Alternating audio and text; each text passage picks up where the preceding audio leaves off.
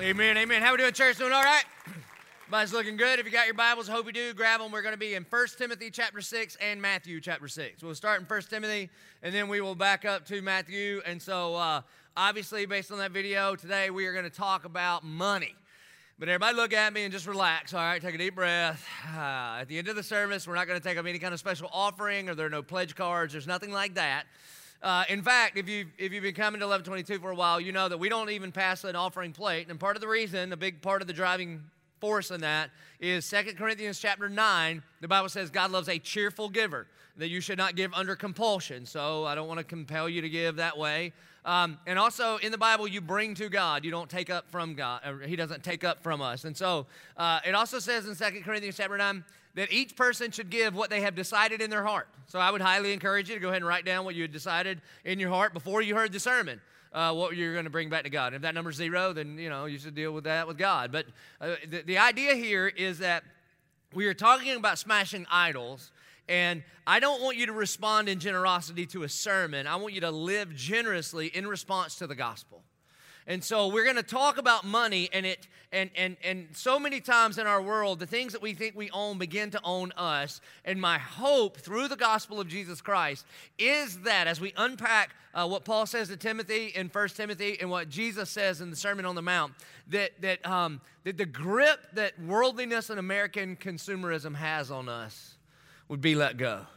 You see, last week I briefly mentioned that there are really just four root idols control, comfort, power, and applause. Control, comfort, power, and applause. And part of the reason I want to talk about the idol of money is because the way we spend money or the way we use money will often reveal to us what deep root idol is going on in our life. For example, if you always use money to make things sure, make sure things always go your way, you may have a control issue. If you use money to control your employees, to control your family, to control your spouse, then you may not have a money issue. The deeper issue may be the idol of control. Or if every time you have more money, you think more is mine, and you always use money to, to buy more comfort things for you, then you might have a, the idol of comfort. And, but you would never say that. You would say, no, no, no, I just really like nice things. Well, everybody thinks they like nice things. Whether you're drinking Silver Oak or PBR, everybody thinks it's nice. You understand? That we all think that we like nice things. If you use money to equal status, like if you try to display your status by spending more money, then what you, what you really might be worshiping is the idol of power. Or maybe if you spend money to impress other people, then the idol that you that you really might be worshiping is the idol of applause. Because the reality is this some of you are driving cars that you don't even really like that much. You just like how much your neighbor liked it so you bought it. You're living in houses that you don't even you don't feel like you chose the neighborhood. You feel like it chose you because it means something in everybody else's eyes if you live there. And you would say well i'm just keeping up with the joneses. Well listen the joneses are going to hell so i would watch it all right? And if your name's jones just trust jesus you won't go to hell all right? So it's just true. You see, here's what, here's what an idol does an idol is a false God, and a false God always makes promises that it just can't keep. And what money promises is it promises success or significance. That's what we're going to talk about next week. And it promises safety and it promises security. And the problem is, it just can't provide those things. You could have all the money you ever dreamed. All the money. You could be fully fully invested in your retirement. The house could be paid off, the school loans, everything could be paid off. And you will not have safety or security that you think it provides. You could get one phone call from the highway patrolman and it changes your whole life. You could have one doctor visit and it changes everything. You could have all the money you ever dreamed of, and all I'm saying, money's not a bad thing, but all I'm saying is it can't do what it promises you that will do. You see, money is given to us by God for His glory and our joy. That money is the currency by which we glorify God primarily in three ways. This is why God gives you money. Number one, in sowing into his kingdom with the expanse of the gospel and gospel justice to the ends of the earth. That's one. He also gives us money to be a blessing. That if we have more than we need, then we help people that don't have all that they need. We bless one another. And in so doing, Jesus says it's more blessed to give than receive. That as you go closer and closer to Christ, that becomes more and more important to you. And then the third reason is to celebrate His grace. To celebrate His grace. that every, it's not just like some percentage is God's, that all of it, all 100% of what God has given us, should glorify Him in sowing into His kingdom and blessing one another and in celebrating His grace. And so, we're going to talk about we're going to talk about the idol of money. Go to 1 timothy chapter 6 verse 6 timothy is written by the apostle paul. He's an older preacher writing to a younger preacher who's a pastor of a church in ephesus. And he's like all right timothy when you preach to people to have two categories of people in your congregation. People that want to be rich and people that already are rich. And so he's going to he's going to give uh, uh, god inspired instructions on what to say to these folks. So 1 timothy chapter 6 verse 6 he says this but godliness with contentment is great gain. But godliness with contentment is great gain. When he says godliness, just imagine this. You, you, you, put your head down on the pillow at night and you feel good. You have a clean conscience before God. So that with contentment is great gain. Now, regardless of what you believe about Jesus, the Bible, etc., imagine what it would be like to be truly content. I mean, just imagine for a second. Like, breathe in, breathe out, and imagine that all is well in your world. That when you woke up this morning, you were really good with the way you looked. You were cool with it. You were like, awesome, that's awesome. You were good with the clothes you have, the house you live in, the car you drive, the job you have. You were really content with your children, imagine that, with your spouse, with what everything in your world that you truly had contentment. On Monday night, I'm putting JP to bed. He's my 11 year old. And I like to ask him heart questions, not activity questions, because I want, especially as a boy growing up to a young man one day, I want him to be able to talk about his heart, especially with me and others. And so I ask feeling questions. How'd you feel about this weekend? That kind of thing. Anything make you mad, sad, happy, angry, that kind of deal. And he goes, Daddy, this was the best sports weekend of my life. I go, yeah, well, tell me about that. And he goes, well, on Friday, he, he, was, uh, he pitched in a baseball game. He won on Saturday. He quarterbacked his football team. They won on Saturday afternoon. We went to Everbank Field and watched the glorious Georgia Bulldogs do what they did. Praise God, greatest game I've ever been to in my life. Can I get a, all right? And so that was awesome. He went with me. Uh, then on Sunday, he pitched in an all star game, pitched two shutout innings. So everything went well. And he just goes, Daddy, even the Jaguars are playing good. So what is he saying? He's saying, like, I'm content. But what he's talking about is a circumstantial contentment. Because that week, those four days, everything went well sports wise in his life. And if any of those things change, then so would his contentment. And so just imagine though, what if you had a contentment that wasn't circumstantial? What if you had a contentment that was supernatural? That's what the Bible offers. We'll get to it in 42 minutes and 12 seconds. But Paul in, in Philippians chapter 4, he talks about a supernatural kind of contentment. From a prison cell, he jots down these words, and he says this. He says, he says two things. He says, it's a secret, but you can learn it. And so imagine that regardless of your circumstances, that you could breathe in, you could breathe out, you could lay your head down on the pillow at night and truly say, regardless of the circumstances around you, regardless of your job, how much you owe, how much you have, don't have, whatever, and you could truly say, it is well with my soul.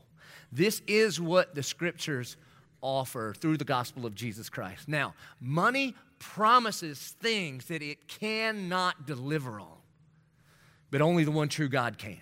And so, Paul says, but godliness with contentment is great gain. Verse 7 For we brought nothing into this world, and we cannot take anything out of this world. My daddy used to mix, quote this all the time. He said, Boy, the Bible says I brought you in this world, I'll take you out. I was like, No, I think that was Bill Cosby. Uh, the Bible says something else, all right? It says, what the Bible is offering here is perspective. That you brought nothing in, you're not taking anything with you, okay?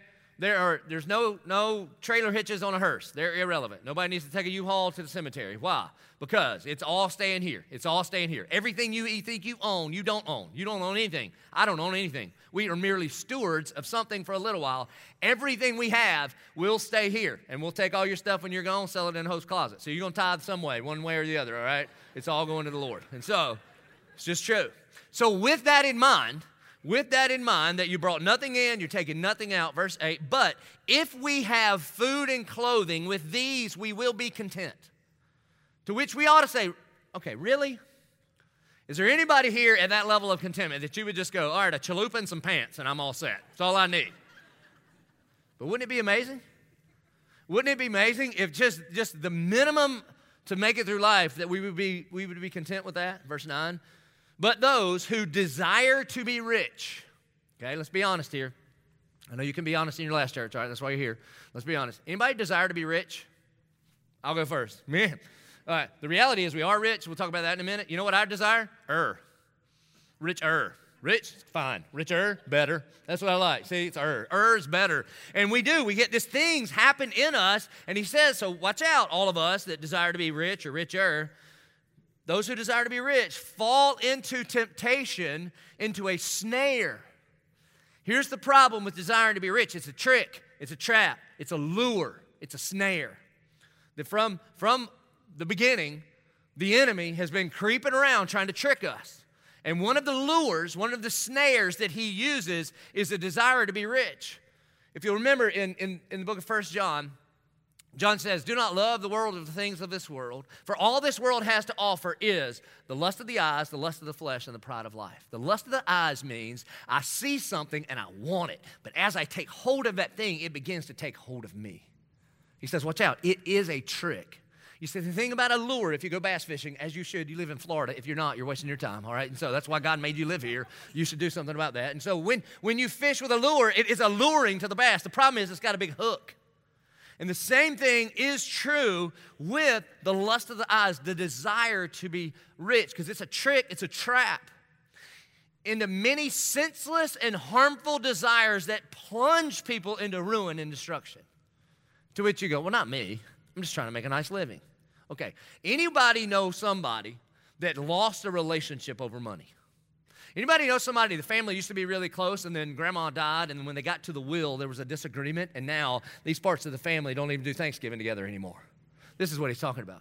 Anybody know people that they launched a business together and everything was fine when they were broke and they had nothing, but then they started making some bank and they couldn't agree on the percentage and who did what, and one guy sold another guy out, and these two guys they don't even talk to each other anymore. I mean, come on, man. You see how this isn't just theological concepts? These are actual events that be careful, man, because those who desire to be rich, you fall in, we fall into a temptation, into a snare, into many senseless and harmful desires that plunge us into ruin and destruction. Verse 10 For the love of money is a root of all kinds of evil. Now, it does not say that money is the root of all evil, but a love of money. You were not created to love money. You and I were created to love God and love our neighbors, and to use money to love God and love our neighbors. But the problem is, if we begin to love money, then we will also shift and begin to use God and use one another to support our love for money. For the love of money is the root of all kinds of evil. It is through this craving, cra- underline that word craving. See, that's like an appetite word. It's through this craving. A love of money is a craving, it's an appetite. Here's the thing about appetites they will never be fully and finally satisfied. The other thing about an appetite, it says now, it says more. And if you feed an appetite, it does not satisfy it, it grows the appetite. You know this to be true. I know this to be true. Um, uh, one of my friends, you know him too, Pastor Ryan Kwan. The, he, he comes in every year or so and he preaches here, pastors a church in San Francisco. He used to be a competitive eater, like one of those dudes that would eat 57 hot dogs on 4th of July. You know those guys? In a minute. And I'm like, bro, what do you win? Guess what you win? Hot dogs. You get a lifetime supply of hot dogs. That must be like 10 trillion hot dogs. If you can eat 57 in a minute, I don't know how you eat, how you eat them all, all your life, but they do, okay? And I asked him, so how do you how do you train for that? You do not train for that by starving yourself. You train for that by eating, eating, eating. He would eat multiple pizzas at a time. He would eat uh, pounds of watermelon because it expand your stomach and then it goes away and you can eat it again. And one time he ate 13 Burger King Western Whoppers. 13 at once. And he won a t shirt.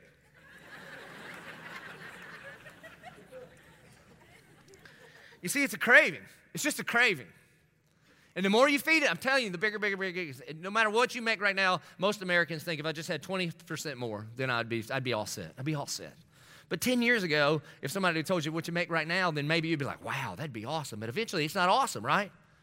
Because if you spend all you have on you, you will never ever be satisfied. It is a craving, goes on to say, that some have wandered away from the faith and pierced themselves with many pangs.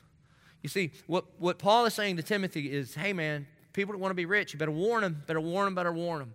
if that becomes an idol in their life, I'm telling you, it leads to ruin and destruction. In fact, anytime we at church talk about money, there's always some people that leave. And they always leave and say, you know what, the money just, I mean, the church just wants my money. No, everybody I've ever met that said that, what they're really saying is, I want all my money. I want all my money. And the problem with that is when money is an idol in your life, it will let you down. It will trick you, it will ensnare you, it will bust up and break up what God has in store for you. And so the reality it says some have wandered away, wandered away. Every single one of us, particularly when it comes to money, we are prone to wander. Lord, I feel it, prone to leave the God I love. And if we wander away from God, we'll tend to wander towards something else. Especially, listen, we live in a culture where people much smarter than you and I spend billions of dollars a day to get us to buy into the lie of American consumerism, which says if you buy this stuff, it will make you more valuable. And it's just a lie. It will let you down. Even if you make all the money you ever hoped and dreamed you could make, it will not do what only the one true God can do in your life. And so then when you get down to verse 17, now Paul's going to talk to the rich people. Paul says, Timothy, all right, so talk to the people that want to be rich, which is most all of us. And then there's already there's some people that have already made it, verse 17. So talk to them for a minute. As for the rich in this present age. By the way, what's the problem when the Bible says, all right, rich people, pay attention? Nobody ever thinks it's talking to us. I mean, I'm, I look at this, I'm like, I know some rich people. Y'all need to read your Bibles, all right? Because I'm just a poor old country preacher. That can't be me. Do you know rich is relative? Now, we don't, we don't think we're rich because we don't feel rich. And the reality is, is that rich is just a relative term. And I've told you this a million times, but I think it's important information. Do you know that if your annual household income is $35,000 a year, you're in the top 1% of richest income earners on the planet? So, congratulations. Most of you in the room you're making bank. And I'm always waiting for the one guy to be like, see, I told you, Martha, we knocking it down. 35K. Whoa. Rich. If you make $25,000, you're in the top 10%. That's an A when I went to school. So you're A level rich if you, if you, if you make $25,000 or more. That is us. So as for the rich, which is most of us in this room, all right? Like if you've got, if you've got a car, you're rich. If you if you matched up your shoes with your belt today, you're rich. Okay? If you have those kinds of options, then we're rich people, okay? And says, so as for the rich in this present age, charge them not to be haughty. Okay? If you're in your 20s, that's not haughty, it's haughty. Okay, those are two different things. It means don't think too much of yourself.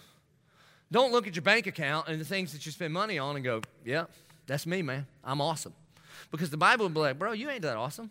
How do you think you made that money? And I know some of us would be like, because we're Americans and individualistic, and we would go, well, well, I worked hard. When, I, when everybody else was partying, I was studying. When everybody else clocked out at five, I stayed till 10. Well, yeah, you should work very hard as unto the Lord. But what it's saying here is, but you began with the things that God gave you. Like you didn't pick your parents, you didn't you didn't manage the educational and vocational opportunities that made you rich. You didn't get to pick the country you lived in, the time where we live. I mean, you didn't get to pick any of those things. Every single thing we have is a blood-bought gift by God for us, for his glory and our joy, and we should be grateful, not entitled. And if you are haughty about the money that you make, then you look silly. You look silly to heaven. I, I, think what this verse is implying is, is if you are haughty about whatever riches and resources you have, you look like the teenage boy in Ponte Vedra driving his mom's BMW. Nobody looks at that guy and goes, that guy's awesome. We all look at that guy and go, nope, that guy's a turd. yeah, he's a turd. The girls at his school thinks he's a turd. Everybody knows he's a turd. His mom thinks he's a well-polished, beautiful turd. But we know that dude's a turd.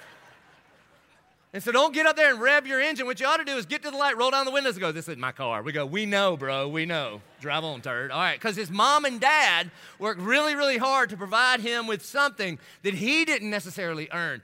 In the same way, for the rich in this present age, charge us not to be haughty. Don't think you're that awesome. Nor to set their hopes on the uncertainty of riches. You see, here's the problem with riches there's no problem with them in and of themselves. The problem is, is we take our hope and we put our hope in riches because it cannot do for us what we hope that it will do. It cannot provide significance, it cannot provide security, it cannot provide safety for us. So, so don't do that. Why? Because they're uncertain. They're uncertain. Anybody remember 2008? Listen, man, this was written this was written from a jail cell 2,000 years ago, and yet the Apostle Paul saw 2008 coming. Remember, man, in seven, everybody's building a house and it was worth three times more than it was when you swung the hammer on the first day? Everything's going awesome. And then what happened? Pop. And then anybody that had put their hope in riches, they were let down. Why? Because it is just uncertain. And so, who's to say Who's to say, regardless of how much you have right now, who's to say you're going to have enough 10 years from now? You're not. You may, you may not. Either way, you put your hope in God. Why? Because He will never leave you because He is certain. So it says, so don't set your hope on the uncertainty of riches, but on God. In other words, put your hope in God. Put your trust in God. Put your faith in God. Put your significance, put your security, put your salvation, put those things in God. Why? Because He is certain.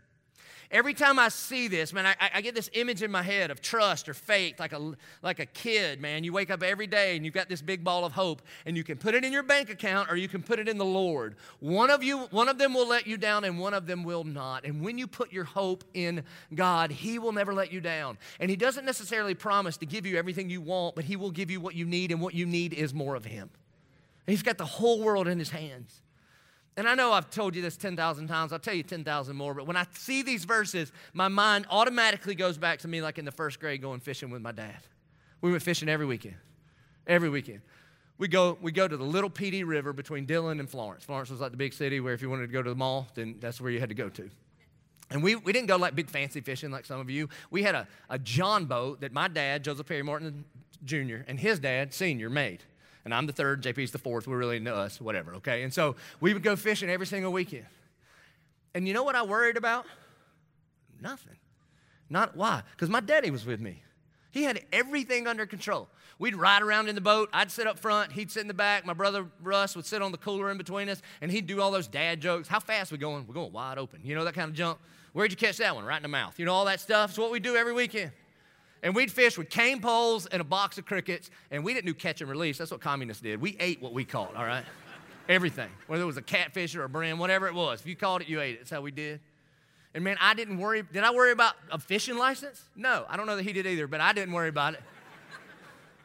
did I worry about how we were going to get there? No. Our 73 Chevy with three on the column. We'd hop in that thing and take off, man. It had an eight track cassette player. Somebody Google it, okay? And we had one eight track, Johnny Cash, Ring of Fire. We'd listen to it the whole way. I fell into a burning ring of fire. And it smelled like a ring of fire there, too, because he smoked like a freight train. And we'd open that little triangle window so we didn't suffocate to death, all right? Straight up. My brother, who's a cop now, which makes me laugh, would stand in the middle of the bench seat the whole way. Right? He'd just stand there. Why? Were we worried about safety? No, man. My daddy had that move right there. Get back. All right, he had to get back move with the robo arm in case we hit the brakes too hard. And I've told you this. One time I'm fishing for an hour and later, and I found the seat belt between the seats. I was like, Daddy, what's this? He goes, Boy, tuck that thing back in there. It's going to fly around hurt somebody. Okay, Daddy. That's it, man. So, how silly would it be in the first grade if I were to look at my heavenly father who wanted to, or my earthly father who wanted to take me fishing and be like, nah, I got this. I got this. I'd be totally in over my head. And yet, so many times, man, we make a little bit of money as compared to the creator and giver of all good things. And we look at him and we go, No, I got this. Listen, bro, you ain't got this. Don't put your hope in the uncertainty of riches because it is a hopeless endeavor. Even if you make all the money you ever hoped and dreamed to make, it will not give you what you thought it would give you. But put your hope in God. Why? Because He richly provides us with everything to, what's that next word? Enjoy. He is a good, good father who loves to give good gifts to his kids to enjoy for his glory and our joy. Listen, the, pro, the, the prosperity gospel is a lie and the poverty gospel is a lie. The gospel needs no adjective, it stands fine on itself. That God made him who was without sin to be sin for us, that we would be made the righteousness of God. We just need him. We just need him. And everything that He has given us is to enjoy. And so we should enjoy giving back to God. And we should enjoy saving for the future and for future generations. And we should enjoy spending all the rest of it. We just don't spend it all on ourselves. You see, the, reality is, is that as a Christian, you should enjoy life more than the non Christian. Hey, listen, if you're here and, you, and you're not a Jesus follower, you know, and you're just here for whatever reason, right? She said, in order to go to lunch with her, you got to come to church, whatever it is, welcome. But listen, man, my, my steak tastes better than your steak. Why? Because I, I'm an adopted son of the Most High God. And when you eat a steak, all you can do is enjoy the steak. That's as far as yours goes. But if you're a believer, if you're a Christian, and you and you slice into that bone-in ribeye, and then you begin to eat it, you begin to understand that the creator of all things made my mouth, made our mouths work in such a way where taste buds would interact with a medium rare steak like Jesus would have us eat it. By the way, do not ruin God's creation with overcooking. That's a different sermon. But when it does, then you can say, Bless the Lord, O my soul, and all that is within me, bless his holy name. You see, as a believer, our worship does not terminate on the created things, but it elevates to the creator of all things. This, so listen to this, church people. If you aren't enjoying life, you're not doing the Christianity thing right. You've misunderstood the gospel. That that following Jesus doesn't have to be miserable. Even if your circumstances are miserable, then you understand that He is more than enough. And my circumstances do not dictate my joy, but Jesus does, and He will never change. And so we are to not put our hope in the uncertainty of riches, but to put our hope in God, who richly provides us with everything to enjoy. And then that's the first piece of advice. Don't think you're awesome. Put your hope in God. And then verse 18, they, this is rich people, this is most of us. They are to do good and to be rich in good works. To be rich in good works. That you're not only supposed to be generous with your money, you're supposed to be generous with your time towards God. We've made this super easy. In, uh, in just a few months, we're going to launch our fourth campus in Arlington. Amen. Anybody here live in Arlington? Praise God. We're moving in the neighborhood. And so we need you to be rich in good works, to do good, which means this. On your bulletin, if you open up your worship bulletin, there's a little flap over here and it just says serve. We need to add about 600 people to our serve staff over all of our locations as we launch into Arlington. So not only are we to be generous with our money, we're supposed to be generous with our time and our talents. And some of you, you don't even have to have a wonderful talent. Like if you can hold a door open, if you know the difference between open and closed, then congratulations, you're gifted and you can serve. And so, a part of what it means to smash the idol of money and success and power is to humble yourself and serve. And so, for the rest of the sermon, just read this, fill out the information, check it, and it's perforated, which is Hebrew for to tear away. And so, I don't know if it is, but that's what it means now, okay? And you tear this away, and at the end of the service, you drop it in a giving box on your way out. And this week, somebody will call you about. Uh, taking the gospel to Arlington or any of our locations because we need to add about 600 serve staff right? And so what we're doing is what, what Timothy says here. They are to do good, to be rich in good works, to be generous and ready to share, to be generous and ready to share. Anytime the Bible talks about, about generosity, the, the biblical minimum for biblical gener- for financial generosity is 10%. It's called the tithe. It just means the first tenth. That's what it means. And so, let me just ask you this. Are you generous or are you stingy? Are you generous or are you stingy? Now, I've never met the person in my life that sat down in my office, 25 years of ministry, nobody's ever sat down and go, you know what my problem is? I'm greedy. Never. Because we can see it in everybody else. We, we can almost never see it in ourselves. And so, if the idea, just think about this, regardless of what you're going to do, does the idea of taking the first 10% of your income and bringing it to God, does that freak you out? Do you think, I could never do that? And if that's you, I just want to ask. I'm not asking you to change anything today. You need to ask this of your own soul What is wrong? What are you afraid of? It would be mismanagement of the money that God has given you. And listen, I'm not even saying to this church, if you don't trust me, whatever, pick some gospel saturated movement to invest into the kingdom of God. But if you're a parent, if you're a parent, and you gave your oldest son 10 $1 bills and said, hey, I want you to take one of those dollars and give it to your little sister. And he was like, I don't, I don't think I can do that. Wouldn't you think, whoa, whoa, whoa, whoa, I don't think you understand how this works. You're not doing this right. And so, does, does that freak you out? And if so, what are you afraid of? What's going on in here? How have you managed your life in such a way that, that the first and best that was given to you by God, that you can't reflect His goodness and greatness by giving it back to Him? Because I'll tell you, when you get in financial trouble, what will happen is you'll ask God, God, would you please give me more money? To which I would ask you, if you were God, would you give you more money based on what you have been doing with the money that He's already given you? And what would it feel like? Because listen, God doesn't need your money. He doesn't need your money. He's doing just fine. In fact, He already has all of your money. Because in 100 years, you're not here. He and your money still are, okay? He's got it all. And so, and, and so what can you imagine? Can imagine being in the kind of financial freedom where you really did love God, love your neighbor, and used money. And at the end of every month, you weren't looking for more money, but you were, you were at the end of every month, you were saying, What are we going to do with all this money? Did you know that's God's desire and hope for you?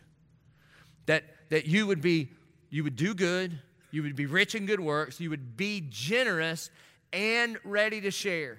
Verse 19, thus storing up treasure for themselves as a good foundation for the future. It's talking about heaven. So that they may take hold of that which is truly life. That true life isn't true life until you begin to know Jesus and live like he lived. You see, as you become closer and closer to Jesus, if you're going to do this Jesus thing and you abide in him and he abides in you, what will begin to happen is that what you consider true life will begin to change. And it will not be in the accumulation and spending of money. It won't be. But the things that Jesus valued, you will begin to value. For instance, you'll begin to value the party more than the house. Do you know Jesus liked parties? For some of you, you need to hear that, okay? You're like, I knew I'd like Jesus. Right.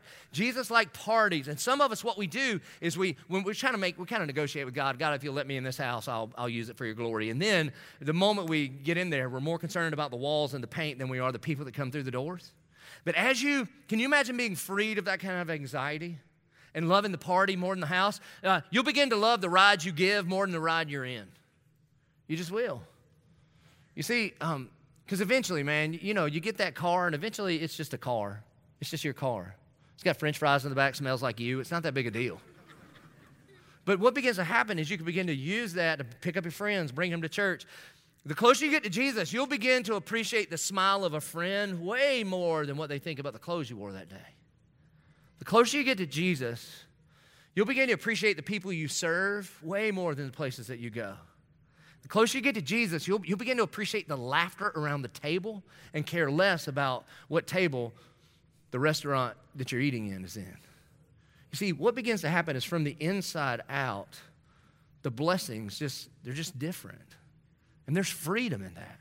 There's great freedom in that. You see, Jesus taught a lot on money. He taught a lot on money. Jesus taught more on money than he taught on heaven, hell, and salvation all combined. Why? Because the stakes are that high. And so if you got your Bibles, back up to Matthew chapter 6. And we want to, I want to show you where Jesus talks about money. And the reason I want to look at Jesus' words here is because I'm afraid this could be a blind spot for American evangelicals. That, that we may have we, we may be buying into just American consumerism and not understand that is at great odds with what it means to be a follower of Jesus. So Jesus says this in Matthew 6 19 Do not lay up for yourselves treasures on earth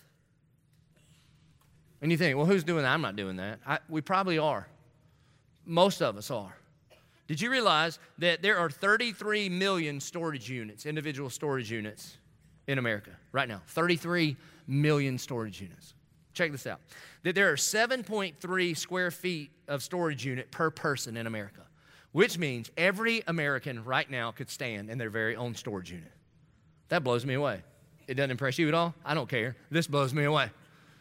I mean, we might we, we might be storing up for ourselves treasures on earth. The average home has 300,000 items in it, most of which are on the floor of our kids' rooms, but it's there. That, that home sizes have tripled in the last 50 years while family size is cut in half. That 3.1% of kids in the world live in the United States, but yet our kids own 40% of the toys of this world. Now, here's the thing we look at that and be like, those spoiled kids. Kids don't buy their own toys. Are we damning our kids by setting them up to live and worship the idol of money? Because what you worship, you serve, man.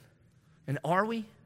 It's really scary. It is really, because Jesus says, listen, honestly, Jesus said it's hard for rich people to go to heaven. It's hard. It's hard to get to heaven from Jacksonville because there's too much money in the way. And so he says, don't store up for yourselves treasures on earth. Now, here's the problem average American gives 1.9% to charity and feels great about it. Most Americans are rich and feel generous. Okay? But the reality is, most Americans feel like they're not rich and they're actually not very generous. That's a scary proposition. And so the, it's easy to see in everybody else, it's almost impossible to see in yourself. I walk in our uh, walk in closet that is the size of my college dorm room, right? And I look at Gretchen's side of the closet and I go, Holy baby, how many shoes do you need? Do they like reproduce when we're not here? I mean, honestly, what is going on here? How much is enough? Because I only got enough shoes that I need, right? She's got 10 million. And then we walk into my office and I have 14 deer mounts. and she says, How much is enough? I'm like, oh, That's different, man. I don't know what you're talking about. That's just different. And guess what I'm going to do tomorrow? I'm going to go deer hunting, all right? I got camo for camo, and it's crazy. She makes fun of me because a couple of my friends will understand, but I don't like to mix like mossy oak with Realtree. And she's like, baby, you care more about what you look like in the woods than you do when you preach to 10,000 people. I'm like, I know. Can't be mixing up. That's crazy talk, okay? It's called a blind spot for a reason. And so Jesus says, Don't lay up for yourselves treasures on earth where moth and rust destroy and where thieves break in and steal, but lay up for yourselves treasures in heaven where neither moth nor rust destroy and where thieves do not break in and steal. So listen, how do you lay up treasure in heaven? What's the only thing you can take to heaven? People. That's it. That's it. That's all you can take to heaven. That's all you can take to heaven. So, do you know why we are relentless about launching churches around the world and relentless about launching campuses around this city? Because it is our effort to lay up for ourselves treasure in heaven. The only thing we can take to heaven is more people, and we think the most God glorifying thing in the world we can do is have more people glorifying God. That's why we are relentless about opening campuses at Bay Meadow, in Arlington, everywhere, everywhere. Why? Because we want to store up. How silly is it to spend all of our money acting like we're going to live here forever? Can you imagine if you went into a Holiday Inn Express on a Friday and you called them and said, hey, listen, I, I need to upgrade here. I'm going to put in some granite countertops and some, uh, you know, some hardwood floors. But Mr. Martin, you're checking out on Monday. Well, I know I like nice things, and so I think I think I want to upgrade. And you're like, hold on, that would be a very poor investment. Why would you invest all of that money? You're only going to be here for a little while. So why would we invest all of that money in the temporary things of this world if we're only going to be here for a little while? Now, we should enjoy it for the glory of God. And we should leverage the little bit of time we have and the little bit of opportunity we have to lay up for ourselves treasure in heaven, which means we invest in kingdom expanding things so more people go. Verse 21 For where your treasure is, there your heart will be also. Where your treasure is, there your heart. It does not go the other way. It's not like if my heart is there, then my treasure follows. The Bible says that your treasure goes first, and then your heart follows your treasure. You see, it would be if I came out and I took your wallet and I walked around with your wallet for the whole service. Guess who's not taking their eye off of me for the whole service? If I left the stage and went behind this wall, some of you be like, that's fine, you just Twitter or something, all right? Not the brother whose wallet was in my hand, he'd be like, hey, where'd it go, right? Because your heart follows your treasure. The best example I've ever seen in my life is in 2003 when I moved here. My boss, Pastor Jerry Sweat from, the, from Beach that planted us, he was a Florida fan. Through and through, he was a Florida fan, okay? Nobody's perfect.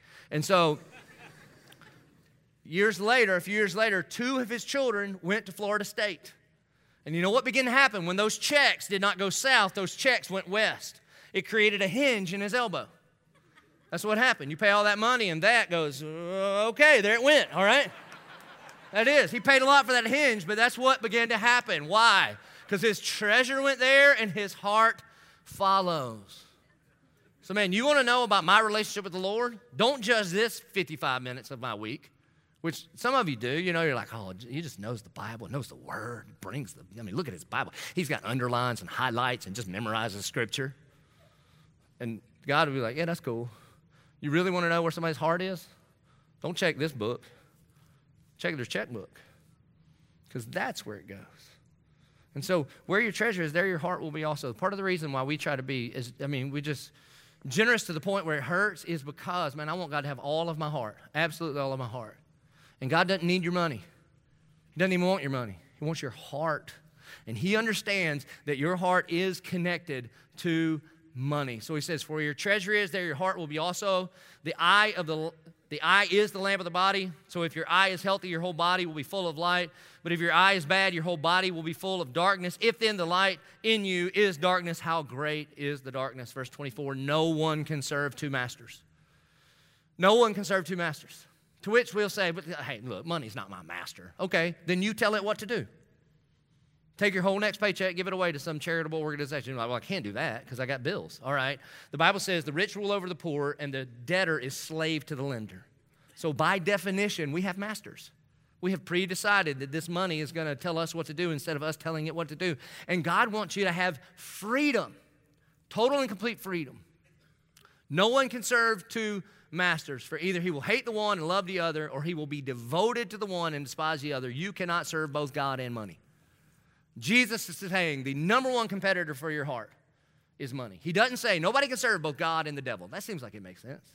But he gets more practical than the devil. He says, he says nobody can serve both God and money because he knows that the things that we reach out and try to take hold of begin to take hold of us. And the things that we own begin to own us. And if we're not careful, we will fall into the trap of worshiping this idol. Verse 25 Therefore, I tell you, don't be anxious about your life I love how Jesus tells you how to feel. He goes, Hey, are you worried? Uh huh. I got bills, I got tuition, I got payments. He goes, Okay, so you're worried about that? Yeah, stop. Okay, well, how do I just stop? He goes, This is how. He goes, Don't don't be anxious about your life, what you're going to eat, or what you'll drink, or about your body, what you will put on. Is not life more than food and the body more than clothing? We'd be like, sure. And then Jesus, in this brilliant move, because he's the master teacher, they're standing on a mountain. That's why it's called the Sermon on the Mount. If you come to Israel with me, I'll take you there and be like, here he was. And so he's outside, and I think birds flew by, and he went, look, birds. And everybody looks at the birds. And in a minute, he's going to go, look, lilies. And everybody looks, and there's flowers. And when he talks about the birds and he talks about the flowers, he is talking about the two types of people there are on this planet when it comes to money. There are savers and there are spenders. That's just what they are, all right? There are savers and spenders. And most often they fall in love with each other and they get married and they fight about that for the rest of their life. Can I get a witness? All right, and so when he's talking about the birds, he's talking about the savers. He says, Look at the birds of the air. They neither sow nor reap nor gather in the barns, and yet your heavenly Father feeds them. And much to the chagrin of Peter, he says this Are you not of more value than they? The people are more important than animals. Here's what he's saying to the savers If you are finding value, hope, and security in a number on a computer screen that represent your bank account, you're putting your, you're putting your security in the wrong thing. Now, the Bible talks about saving to bless your kids and their kids. But when you do this in an extreme way, what you're doing is you're removing God from the center of your life and you're putting you in the center of your life and saying, I'm going to take care of my own security. And just, I'm telling only you and the Lord know if this is true of you. If you check that bank account all the time and a number makes you feel a certain way on the inside, watch out. Watch out. You may be trusting in the wrong thing. And all the spenders are like, You get them, Pastor. All right, we should just be eating steaks. All right, well, he's going to talk about us too. Verse 27 And which of you, by being anxious, can add a single hour to his span of life? And every doctor would say, Actually, you'll subtract it. Verse 28 And why are you anxious about clothing? Consider the lilies of the field. Here he's going to talk to the spenders. He says, How they neither grow, how they grow, neither toil nor spin. Yet I tell you, even Solomon in all his glory was not arrayed like one of these. But if God so clothed the grass of the field, which is today alive and tomorrow is thrown into the oven, will he not much more clothe you, oh, you little you of little faith? And so if you're a spender and every time you get a little bit more, you think more is mine. And you go, if I could just have the new car, the new pants, the new house, I would be fully and finally satisfied if I could just get another half bath. ah. Then he's saying, okay, listen, man, look, check out the lilies. They don't, spend, they don't spend a dime, and God clothes them more radiantly than King Solomon. You see, the problem with the spender is not spending. The problem with the spender is if you are trying to find your satisfaction and significance in the things that you own.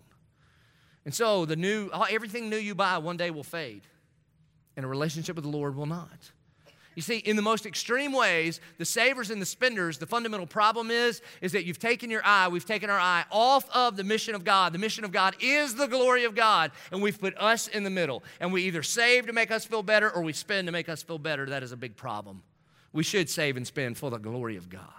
Because when you know Him, everything changes. There's a couple right now that's on our staff, and they're raising money to adopt a child. Everything changes. They eat differently, they live differently, they vacate. Everything's different. Why? Because there is a greater mission in their family right now, and every dime they can scrape up is to adopt this kid. That is the same mission that we, as followers of Jesus, are on. Every single one of us are raising money for adoption to bring all the kids that will be adopted into the family of God unto Him. And it should change everything about everything about the way we spend money. He says, Therefore, don't be anxious, saying, What shall we eat, or what shall we drink, or what shall we wear? For the Gentiles seek after these things, and your heavenly Father knows that you need them all. In other words, he's saying, Listen, when you either save for all for you or you spend all on you, you're, you're acting like an atheist. And we would go, no, no, no, I'm not an atheist. I love Jesus. I'm like, okay, I know you sing with your hands up and your eyes closed, but you spend money like you don't even believe there's a God in heaven. But, very famous verse, 633. But seek first the kingdom of God and his righteousness, and all these things will be added unto you. And all these things are not houses and clothes, all these things are security, significance, and satisfaction. That's what will be added unto you. See, around here, we call it before all things. We stole that from Colossians chapter 1, that he is before all things. That God is first, Genesis 1 1, that God loves first, 1 John 4 10, that God went first, Romans 5 8 and John 3 16. And we bring to God our first and best because he first loved us by giving us his best in Jesus Christ. Verse 34, therefore don't be anxious about tomorrow, for tomorrow will be anxious for itself. Sufficient for the day is its own trouble. Again, my goal here is not that you would respond in generosity to a sermon, but you and I would have the freedom to live generously in response to the gospel of Jesus Christ. After last week's sermon, one of our deacons sent this text to me An idol demands sacrifice. I waited all week for more, maybe a little commentary. Can you help me understand? That's all it said, okay? And I couldn't get that one statement out of my brain. An idol demands sacrifice. You see, because an idol is a false God, and a false God demands sacrifice. And so, if money is your idol, it will demand a sacrifice. And if money is your idol, here's what you will sacrifice you will sacrifice a relationship with God, a relationship with people, and you will sacrifice peace. It's just true. That's like water is wet. It is just true. If money is an idol for you, you will sacrifice your relationship with God because you will be willing to do things that are against God's plan and purpose for you. You will lose character and integrity for the sake of money. You'll cut corners and cut people to get there. And God will not bless disobedience. It will cost you a relationship with God, and it will cost you a relationship with people. I'm telling you, man, you, you miss tucking in those babies a bunch of times. You miss a bunch of ball games. Why? So you can go and make more money for what? Honest to goodness, for what? Man, for, for 15 years, I did, I did high school and college ministry. I never met the 20 year old college student that hated his dad because he stayed home and didn't make enough money. I met a million of them that had deep wounds in their hearts because their dad was chasing money over chasing down his relationship with his boys and girls. You'll sacrifice. And one day you'll look back and go, What have I done? And it'll be over, man. It'll be too late. And you will sacrifice peace. You will. You will sacrifice peace. In 2013, I bought a new truck. I'd never had a new truck in my life, okay? I bought a 2013 Ford, all right? And let me tell you this. Do you know before that, I had some beaters, man. You know, people like, is that your hunting truck? I'm like, that's my everything truck, okay? That's just what I ride in. It smells like deer because sometimes deer ride with me, okay? So that's just it. That's what I got. Do you know what I worried about when I had that truck? Not much. When I would pull into a parking spot, I would rub you to get in good and be like, leave a note, you know, seek you first, all right? Something like that. Don't worry about it. And then I got the new truck and things began to change, man. You start pulling in the parking lot, you're like, where am I going to park? I need a trolley to get where I'm going because I had to park way out there because all of a sudden I got anxious about stuff. If money is an idol, I'm telling you, it will demand a sacrifice. It will sacrifice, you, you will sacrifice your relationship with God, relationship with people, primarily your family, and you will sacrifice peace. Now, here's the crazy thing that's what a false God demands. The one true God, pay attention, He made the sacrifice. He requires a sacrifice, but He is the just and the justifier. He made the sacrifice. And so when Jesus is before all things, then there is no sacrifice to follow Him. It's like sacrifice being thirsty, sacrifice being hungry, to be fed. You see, when, when Jesus is before all things in your life, He made the sacrifice. And what we get from that is a relationship with God, is a right relationship with God's people. And we get peace that transcends or surpasses understanding. In other words, we get a peace that even when the circumstances aren't the way we hope, that it is well with our soul. So if you don't know Jesus, you'll never know peace. You might know peaceful circumstances. That's the best you can hope for. And so, Paul, 2,000 years ago from a jail cell, he writes this. I told you I'd get to it. Philippians chapter 4, starting in verse 11, he says, For I have learned to be content. By the way, the Greek word for content is like your Kia, which kind of makes me laugh because we got an IKEA coming down the road. And I think you're going to seek the wrong things, but good luck, okay? You might lose your soul. Good luck. For I have learned to be content, whatever the circumstances. I know what it is to be in need, and I know what it is to have plenty, and I have learned, I love this, I have learned the secret of being content. Here's what he says it's a secret, but you can learn it. I have learned the secret of being content in any and every situation, whether well fed or hungry, whether living in plenty or in want. And then he tells us the secret. This is not a verse about scoring touchdowns, this is a verse about contentment in Christ. I can do all this through him, through Jesus, who gives me strength. That is where supernatural contentment is found. I pray that the power of the Holy Spirit would help release your grip on the things of this world and it would release the world's grip on you. And that we would smash the idol of money and that we would worship the one true God whose name is Jesus. Would you please stand and pray with me? Our good and gracious Heavenly Father, God, we know that you love us and that you are first and you went first and you sent your Son Jesus on a rescue mission for Him. And Jesus, I thank you that though you were rich, you made yourself poor that we could be made right with you. And God, we pray against the idol of money. Every single one of us are prone to wander towards the things of this earth, the shiny objects of this earth. Lord, I pray, I pray that we glorify you with everything that you have given us, that we are generous people because of the generous gospel, that we bless one another by, by helping people with needs when we see them, and that we enjoy all of it to your glory. And Lord, I pray for the person right now that is defensive, Holy Spirit, would you just crush that wall of hostility? And release, release the grip that the idol of money has on their heart so that they can be free to know life that is true life, a life in Jesus Christ. And we pray this in Jesus' name. Amen. And church, just like I promised, there's no special offering now. We do this, we're going to do the thing like we do every single week. Every week, we give us an opportunity to bring back to God our first and best because He first loved us by giving us His best in Jesus. You do that on your phone, you can do it on our website. You know how to do that and then we pray. And if the Spirit of God has been to convict you, man, you should praise God for the conviction of the Holy Spirit. And maybe you need to come down and say, Jesus, forgive me and empower me to live generously. And then we sing, we join our voices together to sing that Christ is enough. So let us sing and let us bring and let us pray. Let us respond.